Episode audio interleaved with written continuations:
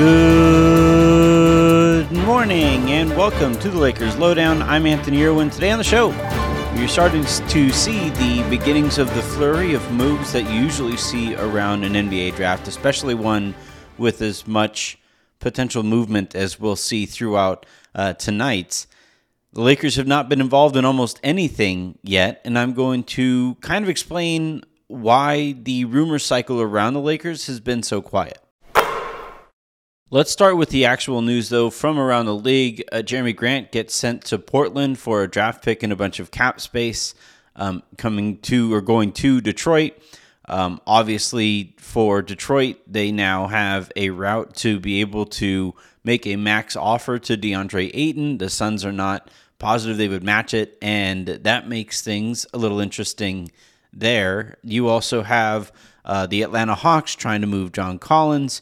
Um, you have Portland being in the mix potentially for OG Anunoby. But again, the big news is that the Blazers will get a wing, a, a two way wing um, in Portland for one first rounder. Now, uh, if you want to link this back to the Lakers, remember they made an offer to Portland um, back at the trade deadline. They offered, I believe it was THT Nunn and a first for Jerami Grant. Um, at that time, Detroit was asking for more than that, and they wind up getting less than that. Now, it's about what they prioritized, obviously. What they um, wanted to do was clear as much uh, space as possible, and because Portland had that trade exception by trading CJ McCollum last year, that means that they could just absorb Grant's salary and only send back draft compensations. And that, that mattered to Detroit. That's what they're trying to accomplish is open up as much space as possible. I just can't help but laugh at it because Detroit as a free agent destination, I, I don't see it. But look, they're going to go after Ayton. They might go after Bridges. Um, and if they don't get those guys, maybe they can uh, help facilitate a trade and get some draft compensation um, using that cap space. Uh, they have some options now. I, it was just an, an interesting takeaway from this was yeah, that's kind of underwhelming given what they were expecting and demanding for Jerami Grant only a few months ago. And just like the Wood trade, this makes me think that the market out there is pretty reasonable. Uh, now, a lot of this, you know, the Lakers' ability to make a trade is going to come down to Rob Pelinka's relationships around the league. That's where something like essentially agreeing to a trade with Sacramento and then going back on that trade and, and, and agreeing to a different one with Washington. That doesn't really help your case all that much. Um, his relationships with GMs and executives around the league from his time as an agent might be working against him. So those relationships are going to matter.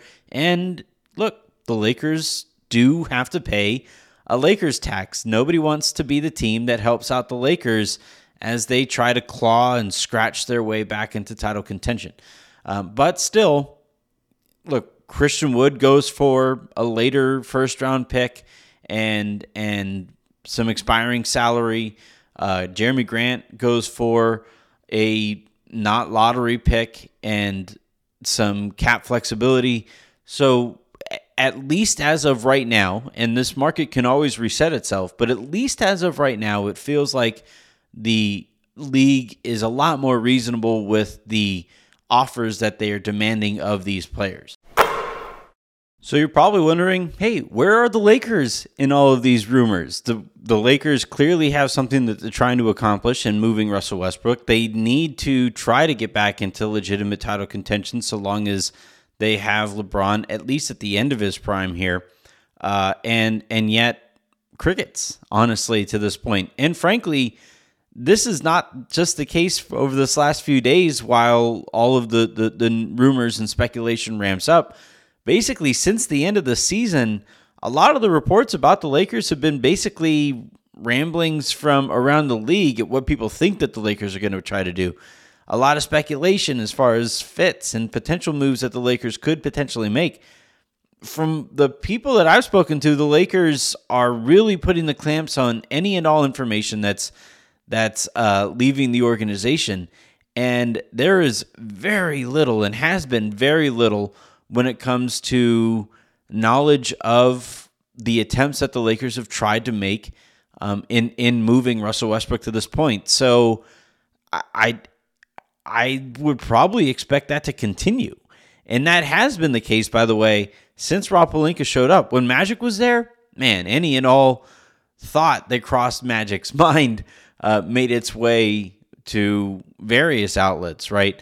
But since Rob Pelinka has taken over, most, if not all, of the moves that he have he has made that weren't already kind of figured out beforehand, right? The Anthony Davis trade was negotiated for months before they finally uh, hit send on that offer and had it accepted by New Orleans. Uh, everything else outside of that, though, whether it was the moves that they made after they didn't get Kawhi Leonard, whether it was the trade that they made to bring in Dennis Schroeder, that came out of nowhere, sending Danny Green um, out and bringing in Schroeder came out of nowhere. The Russell Westbrook trade, remember the Buddy Hield one was basically all but done. Kuzma and Harrell thought they were going to Sacramento, and then all of a sudden Russell Westbrook happens. So if you are hoping for clarity before the Lakers actually make a move here, you're probably going to go wanting. And I, on on one hand, that's good, right? Like you want to be able to control the information that goes in uh, that, that that exits the the organization. You want to be able to have teams know, hey, if we're going to deal with you, we aren't going to hear about it as soon as we get off the phone um, by way of of Woj or Shams or whomever.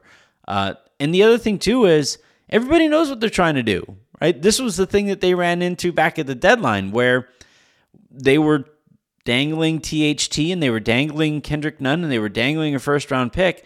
When you have only like one offer to make, teams know that that's okay. That's what we can get from them. Let's go see what we can get elsewhere. And and that's basically end of the rumor cycle. So uh, the combination of the lack of flexibility that the Lakers have and the way that Rob Pelinka has typically done business means that the Lakers are going to be very quiet until they aren't. And I'm hoping that they don't remain quiet because I can't go through another season of watching Russell Westbrook play for the Los Angeles Lakers. All right, I'm going to keep these short basically for the remainder of this stretch of the offseason. Uh, there are going to be emergency lowdowns that are going to be of the shorter variety as we await more information. There are going to be longer conversations, but those are going to be when they're recorded. And then for stuff like this, uh, I, I'm going to get in, get out, and get ready for the next little bit of information that that we might get. So these are going to be shorter in terms of plans for today. Uh, I am planning on doing a pressure cooker with Aaron um, during the NBA draft, where probably late first round, getting into the second round, as we hopefully see the Lakers buy a second round pick. I have it on. We, we Rob Pelinka basically went out and said that that's something that they're going to try to do is is buy a second rounder and try to bring in uh, cost controlled talent for next season. So look ahead or look for that type of information over the course of the day. And then if we get anything else, you'll hear about it right here first. So until all of that, until I talk to you guys next, I'm Anthony Irwin saying have a good one.